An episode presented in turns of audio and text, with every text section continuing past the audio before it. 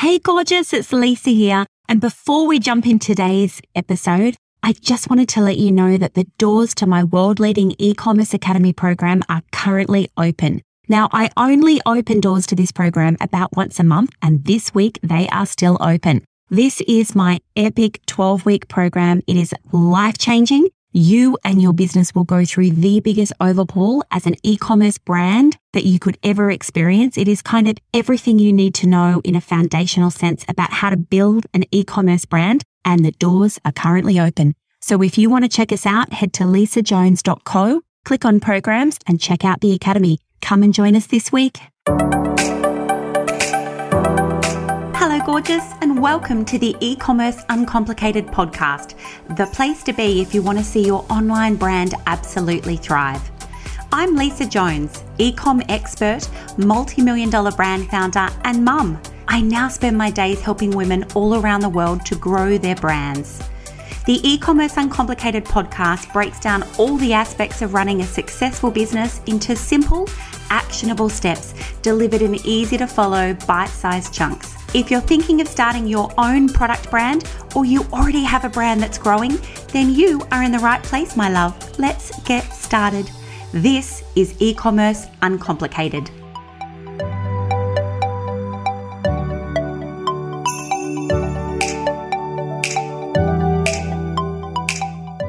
Hello, my beautiful friend, and welcome to another episode of the e commerce uncomplicated podcast. Today, I'm going to do something a little bit different. Today is not a straight teaching session. Today, I'm actually going to share a conversation with you about something that's really dear to my heart. And this is about setting a criteria for why we have a business. You see, it's so easy for us, particularly as women, to accidentally end up in business. Now, we obviously weren't accidental when we decided to create a product and start selling it online. But what often happens is that we accidentally take different roads down our journey and we sometimes forget why we're even in business in the first place. So let me set the scene on around about 10 years ago. I had already had a pretty successful company by that time of my own with my ex-husband, but I was doing everything the wrong way. I had 19 staff, but I was managing them all by control freaking micromanaging them. I had an expensive warehouse. I, I feel like I did everything in business a little bit wrong, which of course is why I know how to do it all right now because we have to learn from our own mistakes. But the result of that was that we were turning over $3 million a year with that brand, but I had a lot of stress and headaches. It was a very big cash flow business, but we were paying our cash flow on our suppliers' bills from the next month in sales, not the month in within which we took the money. So we were always a month behind. And I learned so many things in that brand about what not to do in business that it taught me some really wonderful lessons. And this podcast today is probably the most important one of all of those lessons that I learned. So let me share with you and set the scene. If you can picture for a moment 19 staff a big warehouse. We, I had three little children under the age of 10. My husband at the time was also my business partner and it was not an easy marriage. And in all of that, I was trying to build a company whilst trying to be a mum, whilst trying to be a wife and trying to be successful to the world and a daughter and a sister. And of course, well, this is probably familiar to all of you because we try and be everything to everyone. And in the end, I was pretty much a bit of a walking jangle of nerves. Every day I raced from the, you know, the school drop off to the warehouse because, well, all of my staff looked at their watch at 9.01 if I was a minute late. And I would walk up to my office and I would silently curse them in my head, thinking, How dare you judge what time I arrive at work? I own this company. But back then I was a little bit young and silly and didn't realize that it was actually my head that was wrong there. I was giving them permission to judge me because that was how I set up the scenario in that business. Now, in all of this story, it was stressful and anxious. It was cash flow shitty. It was all kinds of stuff. And most of all, it was almost an accidental business in the sense that it actually ended up being a really heavy, oppressive business. Every month we would have these big supplier bills due on the 30th of every month because it was a trade business and we had credit accounts with these big trade suppliers and they were always due on the 30th of the month. So by about the 25th of the month, I would start to literally be sleepless at night. I would be thinking, shit, we owe that company $150,000 in five days and I've got about $40,000 in my bank account. How the frick nicken am I going to do that this month? Again, another month, same thing, different month. So then we would go hard on driving sales and promotions. And you get what I'm trying to say, right? I think you're probably seeing that this was a pretty stressful situation to be in. And I'm sure resonates with a lot of you. So, why are you telling this? So, why are you telling us this, Lisa? I can imagine you asking yourself. Well, this was because at around about that point in time, about 10 years ago, I actually started working with a new mentor. This mentor is someone who taught me the most incredible lesson, something that I still work on today, which is about setting your own personal criteria. You see, you are not your business and your business is not you.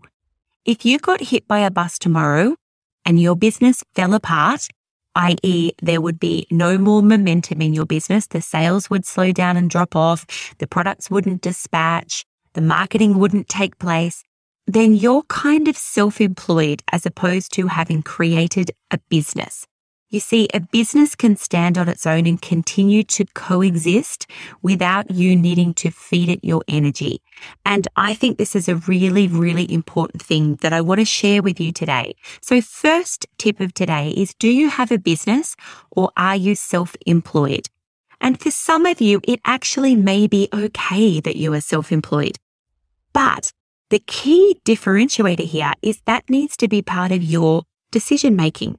You need to set a criteria that it is actually okay to be self-employed by yourself and by your own brand and that you don't need to drive it to be something bigger and better than what it currently is. My situation is that I do want it to be bigger and better and I don't want to be self-employed because that, my darlings, is my criteria. Now, this is the whole point of this story, okay? I imagine this a little like a container. So think of a Tupperware container, right? It's got square sides. It's got a floor and a roof, if you like. And inside that container, you get to decide what goes in that container. So inside of your business, or perhaps it's actually you are the container, you get to decide what comes into your container and what doesn't. I suppose another way to say this would be what are your boundaries with your business? I like to call this your personal criteria. And the way that I set out to do this is that every six months or so, I sit down and I reassess what is it that I want in my life right now? How can a business coexist next to me without it being me? And how can it give me what I want? Now, to make this really clear, because I guess I might be sounding just a little bit theoretical right now, you're probably like, I'm not sure I'm exactly getting what you mean here, Lisa. Let me give you another story that will explain this. For the last 20 years, I have hankered after having my own cafe or restaurant. I am at heart a food lover. I love to eat. I love to cook. I travel to eat. I travel to shop. I travel to eat hawker food stalls, to eat in restaurants, to go to their supermarkets. Food is a really big driving factor in my life. And I'm okay with that because, well, if food wasn't a really important thing for a bunch of people in this world, then we wouldn't have epic restaurants to eat in.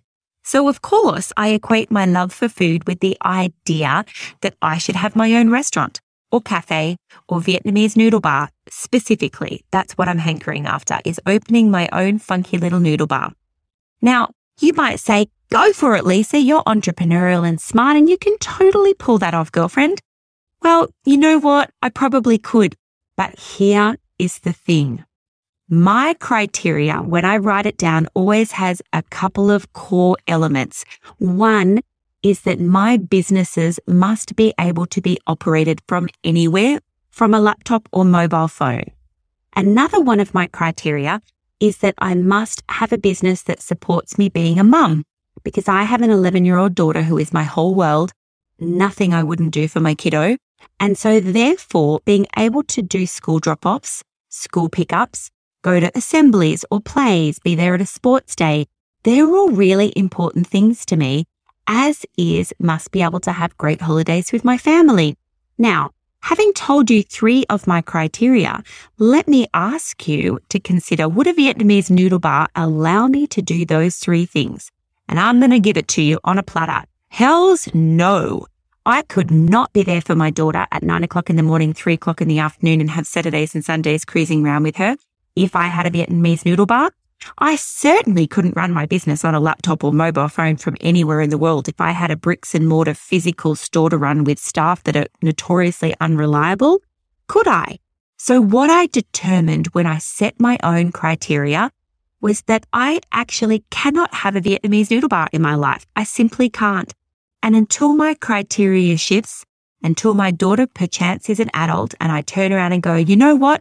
I'm really grounded in this town and it would be okay with me and my criteria to dedicate myself now to being okay to have to show up to a shop every day or every second day or when someone's sick that I could drop everything and go and take shifts in my store. When that forms part of my personal criteria, then hells yes, I will have a Vietnamese noodle bar. You can rest assured that is in my future, but it is not right now. The reason I think this is so important for you to consider is that if you want to have an e-commerce store that is going to do $10 million a year in revenue, but you don't want to work more than five hours a week, well, girlfriend, you ain't ever going to get the $10 million a year retailer with five hours a week. It is simple as that. So the reason we need to understand what our personal criteria is, is that we can then make sure we match our business to meet what we want out of life so that our business is not accidental, that it is an actual fact bloody deliberate. We deliberately design and build a business that matches what we want out of life. And this is a secret that a mentor taught me a really long time ago and it is my gift to you today to sit down as an exercise, no phone, no laptop, no husband, no children, just you and a piece of paper or a bunch of bits of paper, some quiet space. It might be your bed in a nice afternoon. It could be the garden with some sunshine, Perhaps it's a cafe with a nice cafe latte in front of you and you are sitting there thinking about what would my criteria look like in life? What does my container look like around me? How might I set my boundaries about how much I want to work, what I want to earn? What does my business have as an involvement in my life? How much can I be with my family and be with my business? I want for you, my love, to go and do that exercise in the next week and then drop me a DM, jump into my Facebook group, tell me how this exercise worked for you.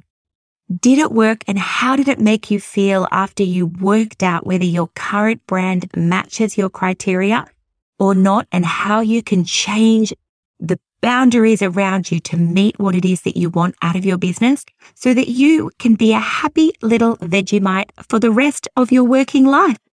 I hope that's worked for you today and delivered some value from me to you. Big hugs and kisses. And don't forget to jump onto Facebook, pop into the bar, Uncomplicated E-commerce for women and join my free Facebook group if you're not already in there and tell me, do a post did you do the criteria exercise and how did it go for you? Lots of love today, sweetheart. Have a wonderful week.